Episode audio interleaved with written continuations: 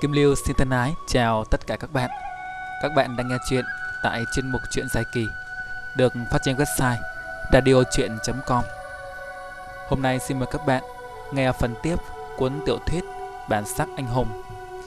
Mong các bạn có những giờ phút nghe chuyện thoải mái.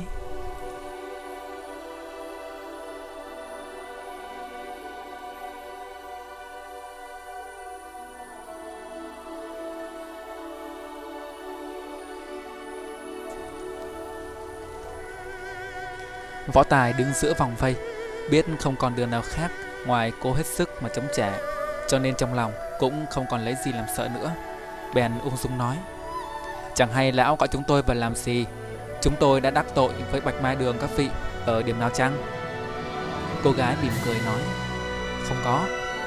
Võ Tài nói, vậy quý vị có điều gì dạy bảo? Ánh mắt thâm trầm của lão bộc khiến võ tài cảm thấy như bị dao nhọn đâm vào.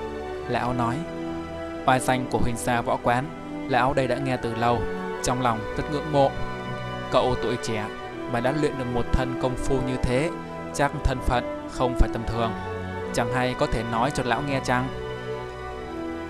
Võ tài như bị nhìn thấu tâm can, Thầm nghĩ có lẽ lão 10 phần đã đoán được 8 phần thân thế của mình. Như vậy thì cũng chẳng có gì phải xấu giếm. Cha nó thường bảo, Làm người phải biết khiêm tốn không được ỷ vào danh vọng của gia tộc mà tự mãn. Nếu không cần thiết thì đừng xưng ra. Nhưng bậc nam nhi, đường đường chính chính, đi không đổi tên, ngồi không đổi họ, lúc cần thiết cũng quyết không được xấu. Phải biết tự hào về tên tuổi của mình. Nghĩ vậy nó bèn nói, vậy chẳng xấu gì tiền bối, tôi là con thứ hai của huynh trưởng môn, trong hàng ngũ đệ tử xếp hàng thứ tư. Lão bộc bật khẽ tiếng cười, nói Quả nhiên ta đoán không sai, Cậu là một trong tứ đại quản gia của Huỳnh gia. Chẳng chắc bản lĩnh lại lớn đến như vậy. Võ Tài hỏi lại, Thế lão là ai? Lão khẽ cười không đáp. Cô gái đứng bên, liền mỉm cười nói một cách vui vẻ, Anh đã xưng danh, Vậy chúng tôi cũng không giấu giếm. Chúng tôi là người của Liên Hoa Bang. Lão đây là trung sư giã quỳ, Còn ta là đường chủ của Bạch Mai Đường. Anh cứ gọi là Hoa Mai. Cả thằng Điệp lẫn võ tài và tên đồ nhân đứng bên ngoài nghe qua đều giật mình. Nhớ tới lúc nói chuyện với lão ăn mày, lão ta từng bảo sứ chướng của Hồng Hoa bang chủ Lưu Bạch Phong có ngũ đại sứ giả, võ công cực cao. Không ngờ lão già kia lại là một trong số đó. Võ Tài nói, quả nhiên là cao nhân trong quý bang, thật hân hạnh. Lão già nói, không dám, ta vốn ngưỡng mộ quý phái từ lâu. Hôm nay gặp cậu cũng là dịp tốt Muốn mời cậu lưu lại tệ ra ít ngày. Chẳng biết ý cậu thế nào. Thằng Điệp với võ tài nhìn nhau. Lão nói vậy, rõ ràng là muốn bắt người. Làm sao mới thoát thân được đây? Võ tài bèn đáp. Ý tôn của trung sứ tôi rất cảm kích, Nhưng phần còn bận học hành, Nên có lẽ đành hẹn dịp khác. Hôm nay xin cáo từ tại đây. Nói rồi quay đầu định bỏ đi, Nhưng cổng lớn đã bị đóng kín. Lại có mấy tên du côn đứng gác, Làm sao có đường ra? Trung sư giã quỳ đổi giọng lạnh lùng nói Hai người muốn rượu mời không uống Lại uống rượu phá ra Thái độ của lão khiến võ tài bắt đầu tức giận Lại nghĩ tới chuyện Liên Hoa Bang đang có mưu đồ đen tối chiếm một thứ gì đó của Huỳnh gia thì lại càng thêm căm ghét. Bản tính thanh niên trỗi dậy, nó nói Lão muốn giữ ta ở lại để mưu đồ chuyện bất chính, đừng hòng. Ta còn lâu mới đồng ý. Nói rồi quay phát lại, phóng thẳng ánh mắt nhìn lão. Trung sứ bật cười nói, khẩu khí lớn lắm, vậy lão đây, đắc tội. Nói rồi lão rung người một cái, cũng chẳng biết di chuyển kiểu gì, mà chớp mắt đã hiện ra trước mặt võ tài, vừa tay chụp vào ngực nó. Bất ngờ trước tốc độ ra đòn như gió của đối phương, võ tài hoảng hốt, ngã người uốn lưng về sau, thi triển thiết bằng kiều, tránh cú chụp đấy. Tuy tránh kịp, nhưng áo bị xé một rách một mảng lớn trước ngực. Thằng Điệp đứng kế bên, thấy tình thế nguy hiểm, tiện chân tung người phóng ra một cước nhằm vào hông lão xà đánh tới. Nhưng cước chưa ra hết, thì đã thấy một lực đạo trầm hùng đánh thẳng vào ngực. Đầu óc quay cuồng, rồi phun ra một ngụm máu. Cả thân hình văng về sau mấy thước, không đứng dậy nổi nữa. Võ tài kinh hãi, vội chạy tới đỡ bạn dậy. Dưới ánh điện, mắt mặt thằng Điệp xanh như tàu lá chuối mắt lờ đờ, có vẻ như trúng đòn khá nặng. Thấy bạn bị đánh ác, võ tài bừng bừng tức giận, đặt thằng Điệp ngồi xuống, rồi đứng phát dậy nhìn lão già nói. Các người mưu đồ muốn chiếm chất trấn quốc huyệt nhà ta, đừng tưởng cha ta không biết. Hôm nay để ta liều chết với lão. Lão bộc nghe thế thì hơi chột dạ, nhưng cũng chẳng lấy là ngạc nhiên. Huỳnh trưởng môn tài trí hơn người, đoán ra ý đồ đó cũng chẳng có gì là lạ. Nhưng lão lại nghĩ rằng tên tiểu tử kia là con trai của Huỳnh Tiết, đối với Trấn Quốc Huyệt chắc sẽ có ít nhiều hiểu biết. Vậy là lão nhất quyết phải bắt võ tài lại. Bèn cười nói. Người cũng biết lắm chuyện đấy, mau lên đi. Lão ở vị trí tiền bối, một chiều túm ngực khi nãy chỉ là thử công phu của võ tài. Còn khi giao đấu thật sự, tất nhiên sẽ không ra đòn trước.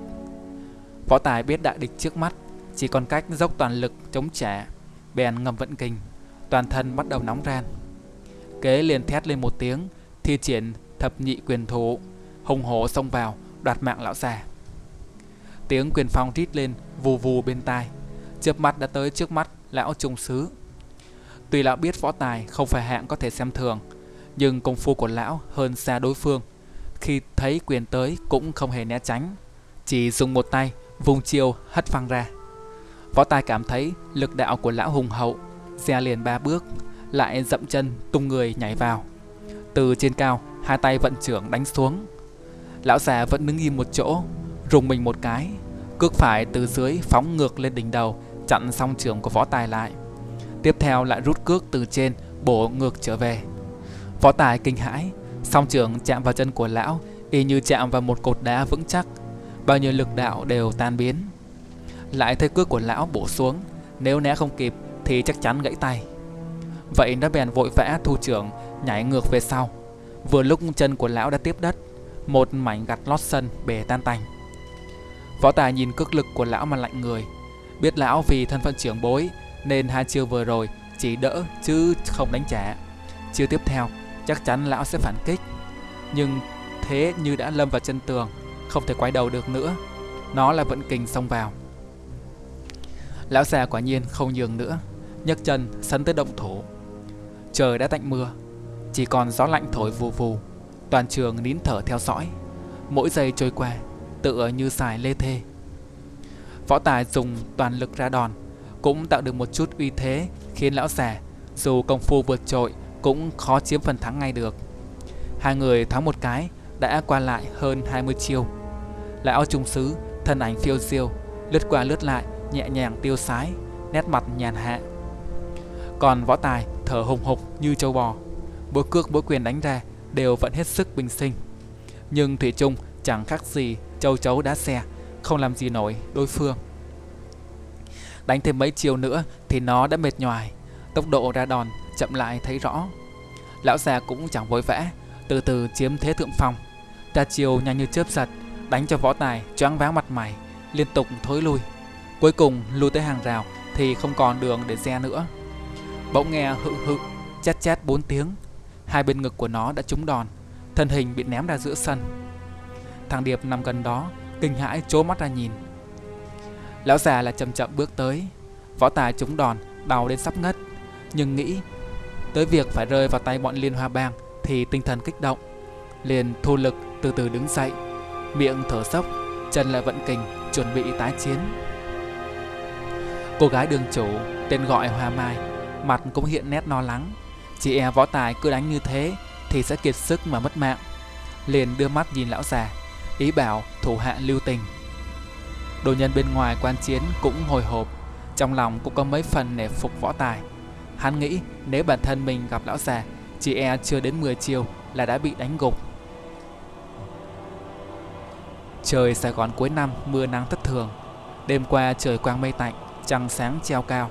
Vậy mà đêm nay mây đen phủ khắp bầu trời. Lúc đó mưa lại đã rích rơi xuống. Trong nhà tiếng chuông đồng hồ đinh đang ngân vang, đã tới nửa đêm. Tiếng chuông đồng hồ nhắc võ tài nhớ tới âm dương trượng pháp, vì đây chính là giờ luyện công. Nó bắt đầu cảm thấy từ dưới chân có một luồng hàn khí trào lên, đan điền hơi ấm rồi rào Biết các luồng âm khí và dương khí trong cơ thể theo thói quen đang dâng lên. Võ tài bèn ngưng thần, tay trái ngón cái bấm vào đốt thứ hai ngón giữa, tay phải ngón cái bấm vào đốt thứ ba của ngón út, vận kình mở toang tám đại huyệt trên cơ thể. Hơi lạnh tức thì tràn vào, rồi nó theo pháp quyết nhanh chóng chuyển lưu dòng âm khí xuống dưới chân, đưa dương khí lên phần thân trên. Âm khí tràn xuống hạ bàn, tạo thành một lực đẩy mãnh liệt lên trên, thổi ngực nó căng phòng. Dương kình bên trong chỉ trực phóng ra bên ngoài. Lúc đó, hai tay bấm pháp quyết của nó đã chuyển thành thế trưởng, chuẩn bị đánh ra. Công phu luyện tập âm dương trưởng pháp tuy chưa xong, nhưng hôm nay đành phải dùng tới, không biết kết quả sẽ thế nào. Lão già thấy đối phương cứ đứng ì ra không đánh, thần sắc lại thay đổi kỳ lạ, thì hơi nóng ruột. Chuông đồng hồ đã điểm, thời gian không còn sớm. Lão bèn nhún chân, nhảy vào ra đòn, toàn kết thúc trận chiến tại đây. Võ Tài thấy bóng lão già chớp lên một cái, đã tới trước mặt. Tay phải của lão câu lại thành chảo, chụp xuống đầu nó. Nó không nghĩ ngợi gì nhiều, song trưởng tức thì đẩy ra. Dương kinh trong lồng ngực như mãnh hổ sóng chuồng, sóng chuông. Theo tay trưởng ao ạt tràn ra công kích. Trưởng chảo va nhau, chát một tiếng. Thân hình lão già bị một luồng kinh lực như rời non dỡ núi, đánh bật ngược về sau. Lùi liền 7-8 bước mới đứng vững lại được. Toàn trường thất kinh. Lão trung sứ trúng đòn, khí huyết nhộn nhạo, đưa tay lên xem thì lòng bàn tay đã phồng rộp như vừa rút trong lò lửa ra. Cả cánh tay tê rần, đến nỗi không thể cử động được nữa. Lão vừa kinh hoàng vừa tức giận, xen lẫn ngạc nhiên. Thằng nhóc con này lấy đâu ra trường lực hùng hậu kinh người như vậy? Võ Tài cũng bị chảo lực của lão đánh đánh cho loạn trạng xém té. Một trưởng vừa rồi kể như đã dốc cạn sức, bao nhiêu khí lực trong người đều đã dùng hết. Sau khi dương khí thoát hết ra ngoài, nó thấy toàn thân lạnh buốt, vội vàng định thân lại, bắt quyết vận công để lấy lại cân bằng.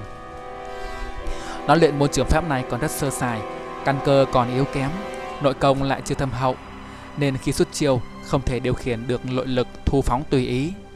Trường trụ khôn có tới 10 trưởng, nhưng mới đánh một trưởng đã hết lực, phải vận công lại từ đầu mới có lực đánh tiếp. Lão già sau khi trúng một trưởng bị trúng động thì cũng lấy lại bình tĩnh, một tay đã tê liệt. Lão kiến thức sâu sắc, liền nhận ra nói Là âm dương trưởng Pháp, quả nhiên không hổ, là thiên hạ đệ nhất trưởng Pháp. Lại biết võ tài chỉ mới luyện được một chút, nên trong lòng cũng không lo lắng. Chào khi nãy lão chụp xuống, chỉ dùng 5 phần công lực, chủ yếu là đánh cho võ tài bất tỉnh nhân sự rồi bắt lấy. Chỉ là không ngờ đụng ngay phải trường pháp ghê gớm đến thế. Lão thầm nghĩ nếu để tên nhóc con này luyện xong thì ngày sau làm sao lão còn đối phó được. Nhất định phải bẻ đứt kinh mạch của nó trừ hậu họa sau này. Nghĩ thế lão liền vận kinh, tay còn lại câu chảo xông lên đánh. Lần này sử hết 10 thành công lực. Võ tài dương khí tuy tích tụ chưa đủ, nhưng thấy địch nhân đã đánh tới, không thể nghĩ nhiều được. Trưởng thứ hai lại nghiêng nghiêng đánh ra. Trường lực lần này yếu hơn hẳn khi nãy, chạm nhau với chảo của lão bộc vang lên chát một tiếng. Cả thân hình của nó bị bắn ra sau, hộc cả máu mồm, ngã rúi rụi xuống đất. Cơ hồ không thể đứng dậy được nữa. Còn lão bộc, thân hình chỉ hơi treo đảo một chút là đã đứng vững lại ngay. Lão chậm rãi bước tới, mặt vừa đắc ý, vừa tức giận. Đồ nhân bên ngoài quan chiến cũng toát mồ hôi. Hắn là nhân vật nòng cốt của Thanh Long Bang, nhận trách nhiệm điều tra chuyện Liên Hoa Bang gửi chiến thư thách đấu Huỳnh gia. Khi nãy nghe võ tài nhắc tới Trấn Quốc Huyệt thì đã rất chấn động. Trong lòng có ý muốn thông qua võ tài thăm dò chuyện này. Nhưng trước mắt, võ tài khó lòng thoát khỏi tay lã trung sứ, cho nên hắn cũng chỉ đánh bất lực đứng nhìn. Lã bộc bước tới gần võ tài, bỗng nhiên hoa mai nói Trung sứ, đừng làm khó hắn, bắt hắn lại là được là được rồi. Võ tài đã kiệt sức, không đứng dậy nổi, liếc mắt nhìn qua nàng, có chút cảm kích. Lại quay sang nhìn lão già, ánh mắt lão rất tức giận. Lão nói, người mới bằng đó tuổi mà đã bước đầu luyện thành âm dương trường pháp. Bộ trường pháp này ta nghe danh đã lâu, hôm nay đúng là đã được mở rộng tầm mắt. Chỉ tiếc cho một nhân tài như ngươi. Lão chật chật mấy tiếng, nếu giữ lại thì tất hậu hoạn về sau. Nên hôm nay ngươi đừng trách ta ra tay độc ác. Nói xong ánh mắt lão ánh lên tia độc ác. Vùng trưởng đánh xuống chán võ tài. Một chiêu này chắc chắn sẽ đánh đứt hết kinh mạch của nó, phế hết toàn bộ võ công. Hoa Mai la hoảng, trung sứ không được làm thế. Nhưng lão bộc vờ như không nghe. Võ tài toàn toàn thân lạnh giá, không ngờ hôm nay gặp phải kiếp nạn này. Cha mẹ nếu biết thì sẽ đau lòng đến nhường nào.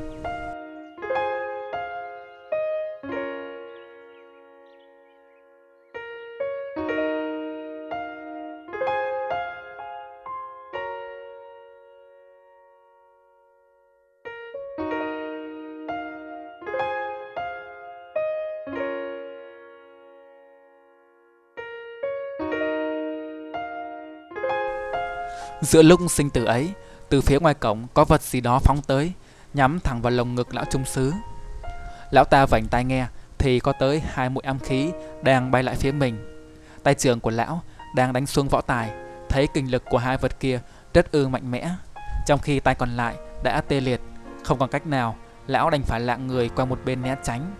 Hai vật kia đánh không trúng mục tiêu, theo đà cùng lúc ghim gập vào tường nhà. Võ tài vì thế mà thoát nạn.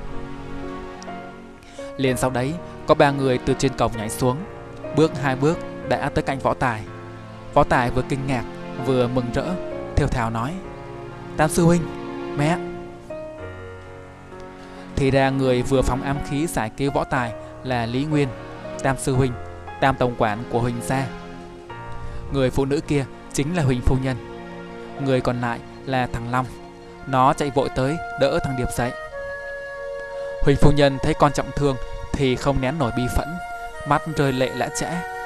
Tính bà vốn nóng như lửa, liền đứng phát dậy, quắc mắt nhìn lão trung sứ nói: người dù gì cũng là nhân vật lớn trong Liên Hoa Bang, không ngờ lại sở thủ đoạn đê tiện như vậy đối phó với con trai ta." Lão trung sứ cười khinh khỉnh nói: "Hắn tự tiện xông vào tổng đàn của Bạch Mai Đường, ta chưa đánh chết là kể như may cho nó rồi." Lão tuy miệng nói thản nhiên, nhưng trong lòng ngấm ngầm lo sợ. Nhân vật phóng âm khí khi nãy công lực cực cao, nếu đem ra so với lão thì cũng chẳng thua kém bao nhiêu. Lão một tay lại đang tê liệt không thể cử động, lại thêm người phụ nữ này, trông điệu bộ ắt cũng không phải kẻ tầm thường. Bây giờ mà động thủ thì cầm chắc thất bại. Lão liền lại gần Hoa Mai, nhẹ giọng thì thào vào tai nàng gì đó. Nàng gật đầu, rồi lại gọi một tên thuộc hạ, nhỏ giọng ra lệnh Tên thuộc hạ vâng dạ chạy vào trong nhà Huỳnh phu nhân cao giọng nói Ngươi được lắm. Vậy hôm nay để ta lĩnh cao chiêu của sứ giả trong Liên Hoa Bang. Bà nói đánh là đánh Tay phải vung lên Tà áo khoác dài tung bay trong xó Toàn lao vào. Nhưng có một bàn tay giữ bà lại Hạ giọng nói Sư đường cứ bình tĩnh Để chuyện này cho đệ tử. Người nói đó chính là Lý Nguyên. Lý Nguyên là người tâm cơ cực kỳ khôn ngoan linh hoạt. Khi xưa là trẻ mồ côi, được huynh trưởng môn đem về nuôi dưỡng, dạy dỗ từ nhỏ, tư chất rất tốt. So với võ tài thì y hơn tới 10 năm công lực. Khi nãy y quan sát thấy Hoa Mai thì thầm với tên trung sứ, biết bọn chúng cho gọi viện binh. Chỉ e nếu còn lằng nhằng ở đây thì sẽ rất phiền phức. Bèn bước ra cao giọng nói: Liên hợp bang các người và huỳnh gia bọn ta có cái hẹn tỷ võ sắp tới, điều đấy ai cũng biết. Tới khi đó ai hơn ai kém tự nhiên sẽ rõ. Còn bây giờ chúng ta cũng không cần phi sức đánh nhau làm gì. Hôm nay xin cáo từ tại đây. Nói xong hắn kéo tay Huỳnh Phu Nhân một cái, cùng đỡ võ tài dậy. Thằng Long dìu thằng Điệp, tất cả cùng đi ra cửa. Đám thuộc hạ vội súng lại chặn đường, nhưng đã bị đường chủ dùng mắt ra hiệu không cần. Lão Bộc vốn cũng rất e ngại phải đánh nhau, nên cũng không ngăn cản. Một trường ác đấu tới đó kết thúc. Mấy người Huỳnh phu nhân ra ngoài thì đón một chiếc taxi chạy đi. Đồ nhân không nói không rằng, lập tức nhảy lên chiếc xe 16 chỗ của hắn, ra lệnh bám theo. Giữa lúc đó, trên một mái nhà có hai bóng người nhảy xuống. Hai người họ mặc áo khoác đen trùm đầu, che kín từ trên xuống dưới, chỉ để lộ ra khuôn mặt. Giữa ánh điện đường vàng vọt nhìn ra, chính là lão sáu và người em tên Hắc Tứ mà Võ Tài đã gặp trên chuyến xe đi Sài Gòn. Lão Sáu thở ra một hơi nói Bọn chúng vậy là đã đụng độ rồi đấy các thằng nhóc trọ cho chúng ta. Công phu thật không tệ. Huỳnh gia đúng là danh bất hư truyền. Khi nãy mũi ám khí của tên tam đệ tử ấy phóng ra Kinh lực cực kỳ hùng hậu. Chỉ e so với cả ta và lão trung sư giã quỷ kia Cũng không thua kém bao nhiêu. Chúng ta mau bám theo họ xem có nghe ngóng được gì không. Vừa lúc đó, một chiếc ô tô chạy tới đỗ lại, hai người nhảy lên xe. Chiếc xe rồ máy lao vút đi, bám theo sau chiếc taxi của Huỳnh Phu Nhân và chiếc 16 chỗ của đồ nhân. Hắc Tứ mắt hướng về phía trước nói Huỳnh gia quả nhiên không tầm thường. Chúng ta trước giờ không nghĩ đến việc sẽ có họ xen vào. Kế hoạch có nên thay đổi không? Lão Sáu cười nhạt nói Có họ càng hay. Tên Liêu Bạch Phong đấy sẽ phải tập trung đối phó với lão Huỳnh Tiết kia. Càng không đề phòng chúng ta Chúng ta trong tối, hắn ngoài sáng.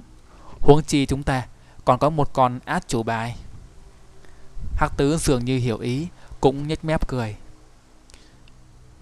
Lúc đó người ngồi trên ghế cabin quay xuống, Chính là Trang Nhi, Nàng hỏi. Chú à Khi này hôn chiến như vậy, Hắn ta có bị làm sao không? Lão Sáu cười đáp. Không có làm sao, Có ta ở đây Thì hắn liệu có chuyện gì được chứ? Người ngồi ở ghế tài xế liền nói, Chính là gã chủ quán cà phê. Đại ca, Hai người cứu thoát thằng đó đi là ai thế? Lão Sáu đáp. Một người là tam đệ tử của Huỳnh Gia, Người còn lại chính là vợ của Huỳnh Tiết. Gã chủ quán giật mình nói, Không ngờ những nhân vật nòng cốt của Huỳnh Gia lại xuất hiện cả. Chiếc taxi dừng lại trước một khách sạn ba sao rộng lớn. Huỳnh phu nhân cùng với Lý Nguyên và thằng Long vội dìu võ tài và thằng Điệp vào trong. Đồ nhân bước xuống xe, Nhìn nhìn ngó ngó một lúc Rồi cũng đi vào. Lão Sáu ngồi trong xe nhìn ra, Bàn bạc với những người trong xe một lúc. Rồi cũng vào. Ba người còn lại đánh xe bỏ đi.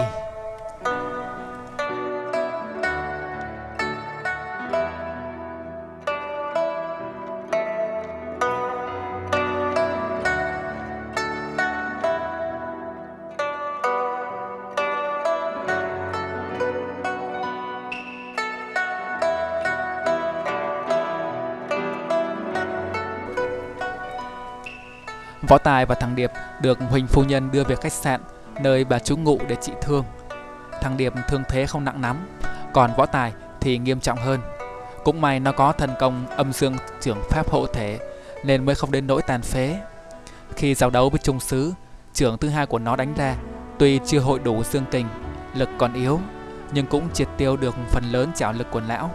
Nếu không thì xương cốt của nó đã bị đánh cho vỡ vụn. Huỳnh phu nhân xuất thân nghề y, y đạo cực cao. Bà tự châm cứu, bốc thuốc xoa bóp cho con trai mình. Cuối cùng nó cũng qua cơn nguy hiểm. Chỉ là thể trạng còn rất yếu, mê man thiếp đi. Huỳnh phu nhân cùng Lý Nguyên để hai người bị thương nằm lại trong phòng, đi ra ngoài ban công trò chuyện.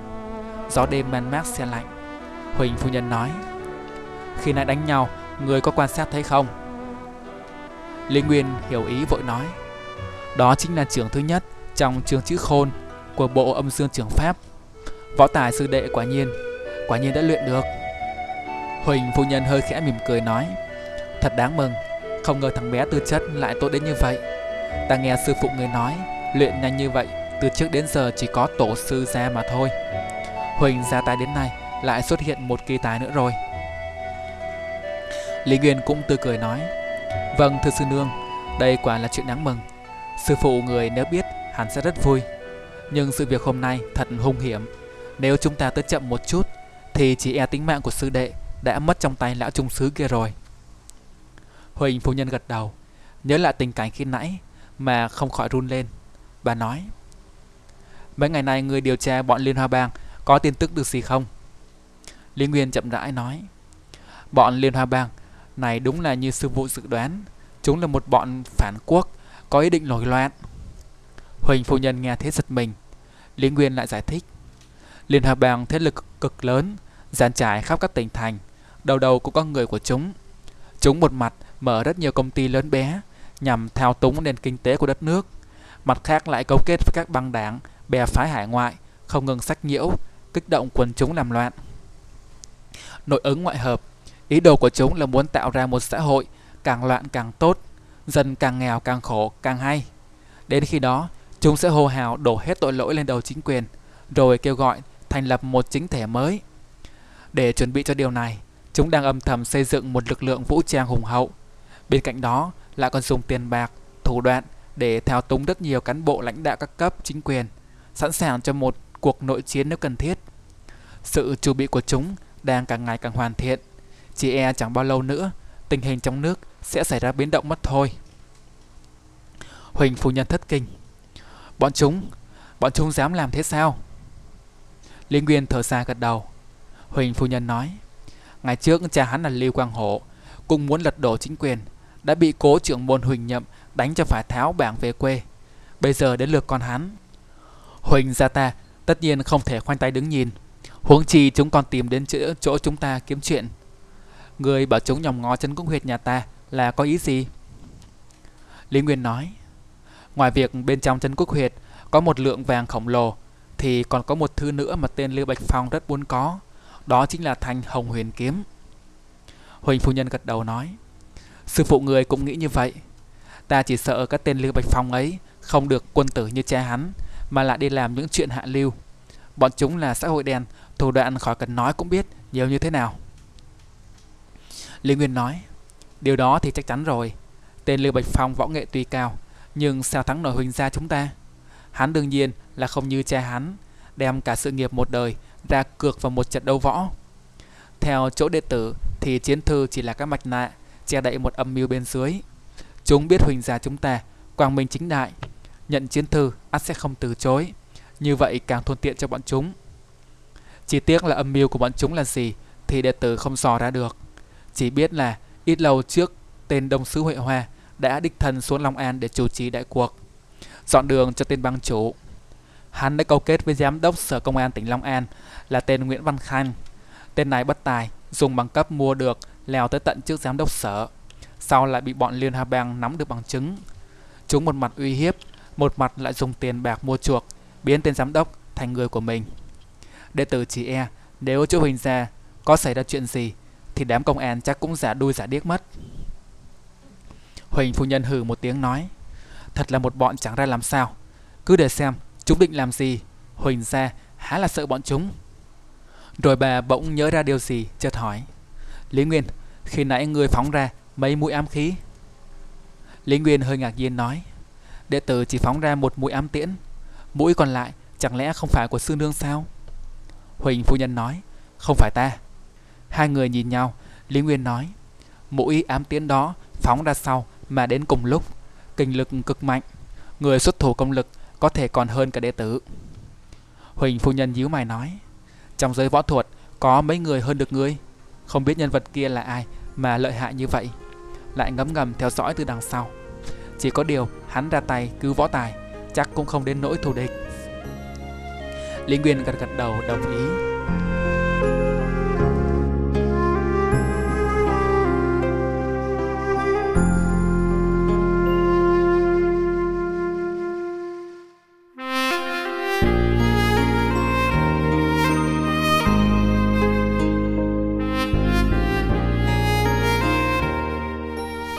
Tận trưa hôm sau, võ tài mới tỉnh dậy, thấy Huỳnh phu nhân đang ngồi bên cạnh. Trong phòng máy lạnh chạy mắt rượi. Nó mơ hồ nhớ lại chuyện đêm qua vội hỏi. Mẹ, thằng Điệp đâu? Huỳnh phu nhân mỉm cười nói. Nó sớm đã khỏe lại, xin phép ra về trước rồi. Bảo đến tối sẽ lại thăm con. Lúc đó võ tài mới thở ra một hơi yên tâm nói. Mẹ Xuân lúc nào vậy? Sao con không biết? Rồi sao đêm qua mẹ lại biết mà tới đó? Lại còn có cả Tam Sư Huynh nữa. Huynh ấy đâu rồi? Hôm qua Huynh ấy có động thủ với lão già đó không? Trong đầu nó dồn dập một đống câu hỏi. Nhất thời không biết nên hỏi gì trước, Nên phun ra hết một lượt. Huỳnh phu nhân mỉm cười nhìn con, Lòng tràn ngập yêu thương nói, Con làm gì mà gấp gáp vậy? Để từ từ ta kể cho nghe. Cha con muốn tìm hiểu bọn Liên Hoa Bang, Nên phái Lý Nguyên lên thành phố điều tra bọn chúng. Ta thì muốn xem coi con ăn ở thế nào chứ cứ nói qua điện thoại, ta không yên tâm được. Nên lý nguyên đi mấy ngày thì ta cũng xuống theo. Ta với lý nguyên đến phòng trọ của con thì chỉ gặp mỗi thằng long. Nó bảo hai đứa chúng mày đi làm rồi. Ta lại hỏi chỗ con làm rồi cùng lý nguyên tới xem. Khi tới nơi chỉ thấy nơi đó tàn hoàng có rất đông người hiếu kỳ vây lại xem. Lại có rất nhiều công an nữa. Lý nguyên mấy ngày nay điều tra đã biết được tên môn chủ của thanh long bang là long nghiên bị người của Bạch Mai Đường thuộc Liên Hoa Bang giết chết. Mà cái quán cà phê này là thuộc địa bàn của tên Long Nghiện đó coi sóc. Nên đi nguyên đoán là giữa hai bên đã có xung đột. Lại hỏi han mấy người là trong quán thì đúng là vừa xảy ra đánh nhau to. Họ còn biết là đám đàn em của Long Nghiện tới thu tiền bảo kê, nhưng bị người của Bạch Mai Đường ngăn cản kiếm chuyện nên xảy ra xô xát. Sau đó thì tất cả lại kéo đi hết. Linh Nguyên đoán là người của Thanh Long Bang không chịu để mất địa bàn nên nhất định trong đêm sẽ tìm tới chỗ tổng đường Hắc Hội đang bị Bạch Mai Đường chiếm giữ để đòi đất. Vậy là ta với hắn lại chạy tới đó. Khi tới nơi chỉ thấy trong sân ngoài đường rất đông người. Lại thấy con với cái tên trung sứ đó đang đánh nhau kịch liệt. Lúc đó chính là lúc ta thấy con sử dụng âm dương trường pháp đánh lão liệt một tay. Cả ta và Lý Nguyên đều hết sức kinh ngạc. Cha con mới chỉ cho con biết bộ trường pháp này chưa đầy 2 tháng nay. Sao con lại có thể luyện được tới thế? Nhưng ta thấy con sau khi tung một trường thì toàn thân đã hết lực. Lại thấy lão trung sứ vùng chảo đánh tới. Lý Nguyên vội vàng phóng ám tiễn cứu con. Võ Tài nghe xong nói, thì ra là vậy. Thế sư huynh đi đâu rồi? Phu nhân, Huỳnh phu nhân lại cười nói, nó đi làm việc của nó rồi, chắc chiều tối sẽ về. Võ Tài gật đầu, rồi kéo chăn ngồi dậy. Huỳnh phu nhân đã chuẩn bị sẵn, liền đặt tô cháo lên bàn cho nó ăn. Nó từ tối đã mệt mỏi, ăn liền một mạch hết tô cháo. Huỳnh phu nhân ngồi bên ôn tồn nói, còn sao lại có thể luyện nhanh đến như vậy? Đây đúng là chuyện trăm năm mới gặp ở Huỳnh gia ta. Võ Tài hơi ngạc nhiên nói, trăm năm khó gặp sao mẹ? Thì còn cũng chỉ cứ theo những gì cha dạy để luyện tập bình thường thôi. Huỳnh phu nhân nói, con đúng là chẳng biết gì cả. Thành tựu như con bình thường, trưởng môn các đời phải mất ít nhất 3 năm mới đạt được. Anh con tư chất hơn người, tốc độ luyện tập hơn hẳn cha con ngày trước, nhưng đã ngót một năm nay cũng mới chỉ có thể liễu, lưu chuyển khí huyết tự do đi lại trong cơ thể mà thôi. Có lẽ phải mất một năm nữa mới luyện xong trường thứ nhất. Còn con mới có nửa tháng mà đã luyện xong rồi. Thật là... thật là... Bà nói tới đó nét mặt rất rạng rỡ, rồi chợt hỏi. Phải rồi, con làm sao mà lại đánh nhau với bọn chúng thế? Võ Tài lại từ từ thuật lại việc giúp đỡ ông cháu là ăn mày, nên gây hấn với bọn người lô hội ra sao. Kế đến lại thấy đánh nhau trong quán cà phê, biết rằng những kẻ trong Bạch Mai Đường là người của Liên Hoa Bang. Sự việc có liên quan đến bổn môn, nên bí mật mạo hiểm tới tổng đàn của Hắc hội xem xét tình hình. Thế rồi lại bị bọn lô hội chặn đánh. Tùng tích bại lộ khiến lão trung sứ ra mặt đòi bắt giữ, cho nên mới đánh nhau với lão.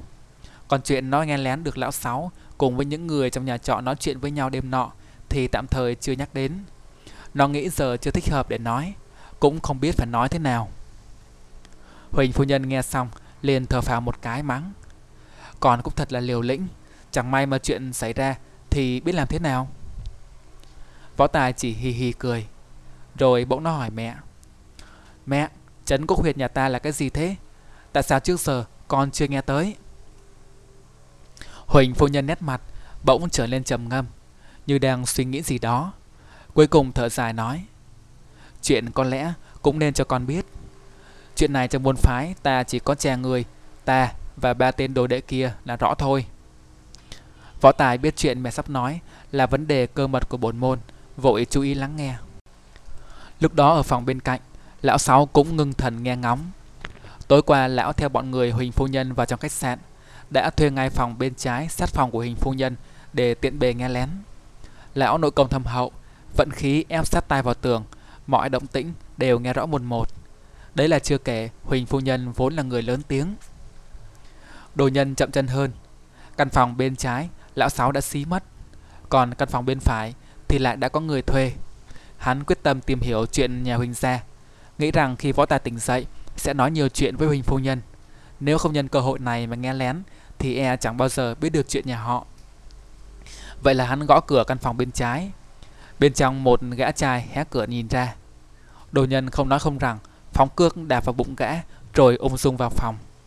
Gã đảo mắt nhìn một cái, chỉ thấy trên giường có một cô gái trẻ đang rúm người sợ hãi trong chăn. Thì ra là một đôi nhân tình đang chuẩn bị mây mưa với nhau. Đồ nhân muốn tăng thêm phần uy hiếp, liền bước đến xách cổ gã trai lên, ném thẳng vào tường.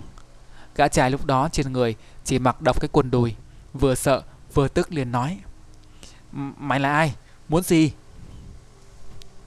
Đồ nhân nào để ý tới gã, rút trong người ra một cây trùy thủ, bẻ ngược đầu gã ra sau, rồi kê ra vào cổ nói. Tối nay ta muốn ở phòng này, hai đứa mày biến đi chỗ khác, im mồm thì không việc gì, Còn ra ngoài mà nói lung tung Thì đừng bảo sao chết sớm Gã trai sợ đến xanh mặt Đái cả ra quần nhưng không dám gật đầu Vì còn bị dao kề ở cổ. Đồ nhân nói xong Thì quăng gã ra, Quắc mắt lườm cô gái trẻ đang trên giường. Có lẽ là còn khỏe thân. Y liền quay mặt đi nói, Mau mặc đồ vào, rồi cút đi. Đôi trai gái sao dám trái lời, Vội vã thay quần áo, Rồi kéo nhau ra trả phòng, Bỏ đi thẳng. Đồ nhân thuê căn phòng đó, Phục cho tới tận trưa hôm sau. Hắn công lực không cao bằng lão sáu Đương nhiên không thể ghé tai vào tường mà nghe. Nhưng hắn lại có thiết bị nghe lén rất hiện đại.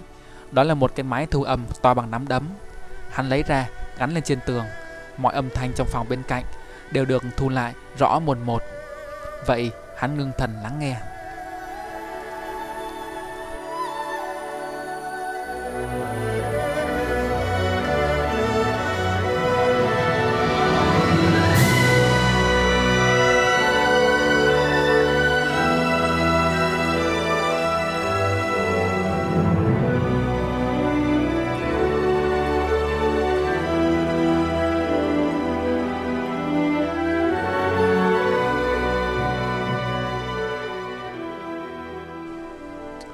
Huỳnh phu nhân và võ tài. Nào biết hai bên đều có những vị khách không mời đó. Trong lòng không chút hoài nghi. Bà nghe võ tài hỏi, thì liền nói, con biết lăng mộ nằm phía sau hậu viên, trong phủ nhà ta là của ai chứ? Võ tài đáp, đó là lăng của tổ sư khai môn, huỳnh tướng đức. Cái đó con biết lâu rồi. Huỳnh phu nhân gật gật đầu, rồi bắt đầu kể. Đúng vậy, chuyện này phải bắt đầu từ đó. Tổ sư khai môn huỳnh gia võ quán ngày ấy được người đời xưng tụng là hổ tướng thành gia định, là đại công thần khai quốc dưới thời vua Gia Long Nguyễn Ánh. Ngoài võ công xếp hàng đệ nhất trên thiên hạ ra, thì kinh văn, dịch số, quẻ tướng, nho, y, ông cũng am hiểu cực, cực sâu. Có thể nói là văn võ song toàn, là bậc kỳ tài trăm năm khó gặp. Nhưng trước khi đạt được địa vị ấy, thì có một thời gian dài, ông lưu lạc cùng với Nguyễn Ánh có lẽ ta phải nhắc lại với con một chút về bối cảnh lịch sử thời đó. Vua Nguyễn Ánh năm ấy, kế nghiệp chúa Nguyễn Sưng Vương đóng đô ở thành Gia Định, còn nhà Tây Sơn thì hùng cứ ở miền Trung. Chúa Trịnh thì vẫn dùng vua Lê Bù Nhìn mà thống trị miền Bắc. Nhà Tây Sơn đứng đầu là Nguyễn Nhạc, Sưng Vương lấy hiệu là Thái Đức. Dưới có hai người em là Nguyễn Huệ và Nguyễn Lữ, kêu là Tây Sơn Tam Kiệt.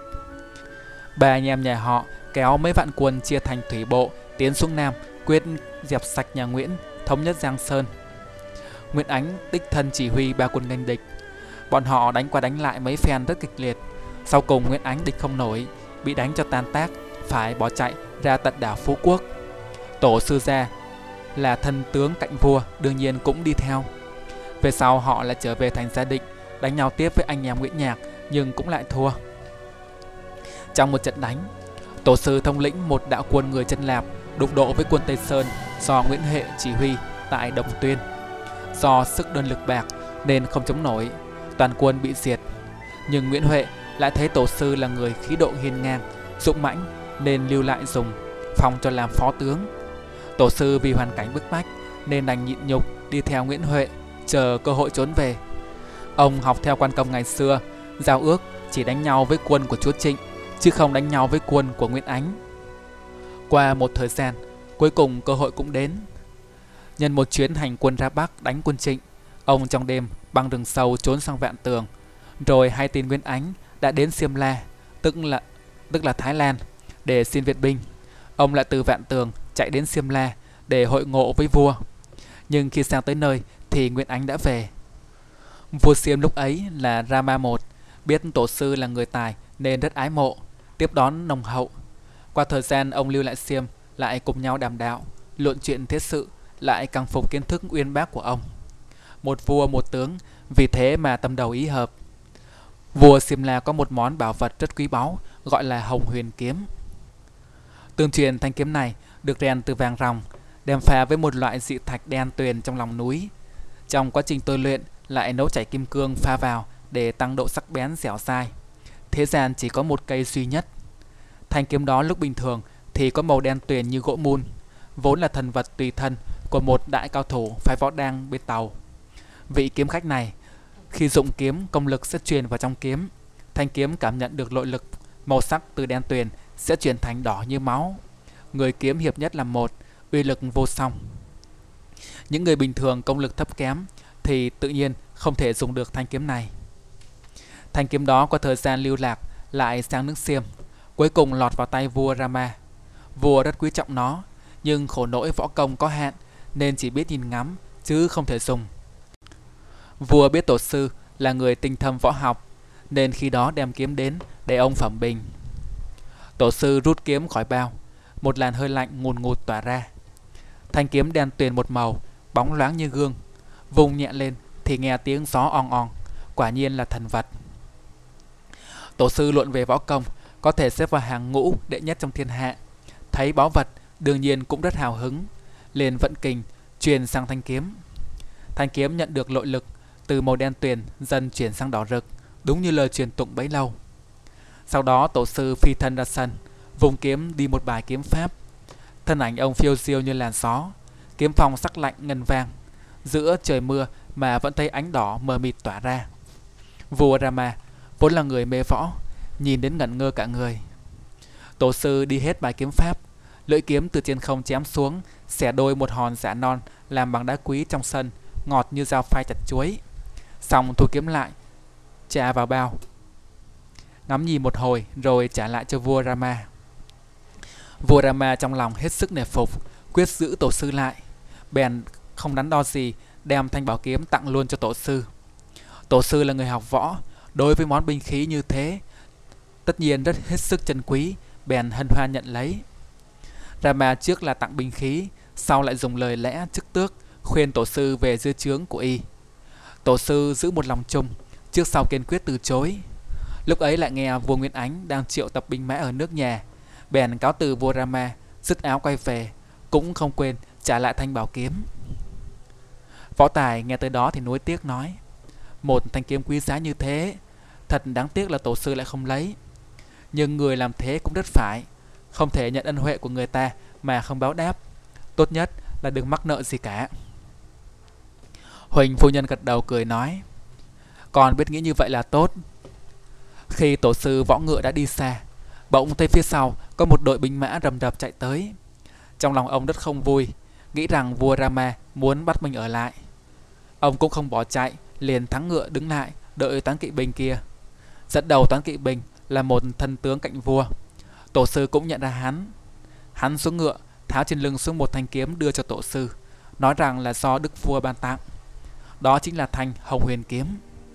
Tổ sư nhận kiếm, trong lòng vô cùng cảm động. Không ngờ vua Rama lại quân tử đến vậy. Chỉ tiếc một tôi không thể thờ hai chủ. Bèn quỳ đạp xuống đất, hướng về phía hoàng cung mà lại liền ba cái, xong thúc ngựa bỏ đi.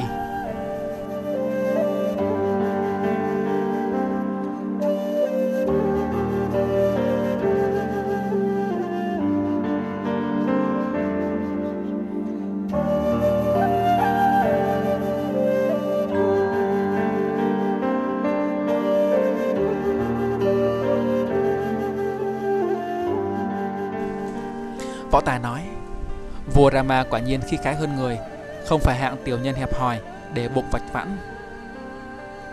Phía bên này, Lão Sáu và Đồ Nhân đều bần thần. Không ngờ trên thế gian Lại có thứ thần vật như hồng huyền kiếm. Cả hai đều nảy nòng ham muốn.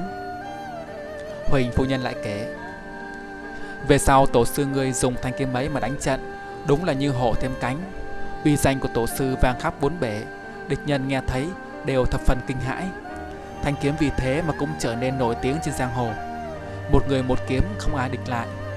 Khi vua Nguyễn Ánh đánh bại nhà Tây Sơn, thống nhất đất nước, lập lên triều đại nhà Nguyễn, xét công trạng lại phong cho tổ sư làm tổng trấn thành gia định, coi sóc toàn miền Nam, xếp vào hàng ngũ, khai quốc công thần. Tổ sư chân giữ thành gia định, giữ yên một cõi, không kẻ nào còn dám nhòm ngó vào Giang Sơn nhà Nguyễn nữa. Sau đó ông lại mở ra Huỳnh Gia Võ Quán để làm nơi truyền thụ võ công cho toàn dân. Vào năm ông được 60 năm tuổi, một đêm nọ, ông gọi con trai là Huỳnh Thiên tới. Huỳnh Thiên lúc đó đã thay cha giữ chức trưởng môn. Hai người đóng cửa bàn luận. Huỳnh Thiên rất thắc mắc và run sợ, không hiểu sao nửa đêm cha lại cho gọi mình vào. Thì ra đêm đó, hai người bàn tới chuyện hậu sự cho tổ sư. Võ Tài ngạc nhiên la lên Chuyện hậu sự ư Chẳng lẽ lúc đó tổ sư bệnh nặng sắp lông chung Huỳnh phu nhân cười nói, Tổ sư rất khỏe mạnh. Nội công của ông thâm hậu, Liệu có thể bị bệnh gì được chứ? Vậy sự thể là thế nào? Võ tà thắc mắc. Lão Sáu và đồ nhân nghe tới đó Cũng đều rất nóng lòng, Chỉ muốn biết sự thể rốt cuộc là thế nào. Huỳnh phu nhân lại nói, Nguyên tổ sư ngươi, Y bốc tinh tướng đều am hiểu rất tường tận, Thuần xem phong thủy Cũng có thể gọi là vô tiền khoáng hậu. Khi đó ông biết số mệnh mình sắp dứt nên mới gọi con tới để bàn chuyện hậu sự, Mà cụ thể nhất là chuyện xây dựng lăng mộ. Tổ sư là người thông thạo thuật phong thủy, Trên thì xem tinh tú, Dưới thì tìm mạch đất. Trong thời gian còn chinh chiến, Đông bôn Tây Tẩu, Đến nơi đâu cũng ngắm nhìn hình thế núi sông. Về cuối đời, đem tổng hợp, Phân tích hết lại, Cuối cùng cũng chọn được nơi chôn cất cho mình. Võ Tài là ngạc nhiên hỏi, Chẳng phải người được chôn ngay sau hộ viên sao? Phu nhân nói đó chỉ là một phần của lăng mộ thôi. Lão Sáu nhíu mày một cái, Đồ nhân thì trợn mắt kinh ngạc. Võ Tài thì tròn mắt, Nhưng không hỏi nữa. Huỳnh phu nhân kể tiếp. Tổ sư dặn con trai, Sau khi ông chết, Phải đào ba lăng mộ tại ba nơi Một nơi nằm trên vùng cao nguyên ở Đà Lạt.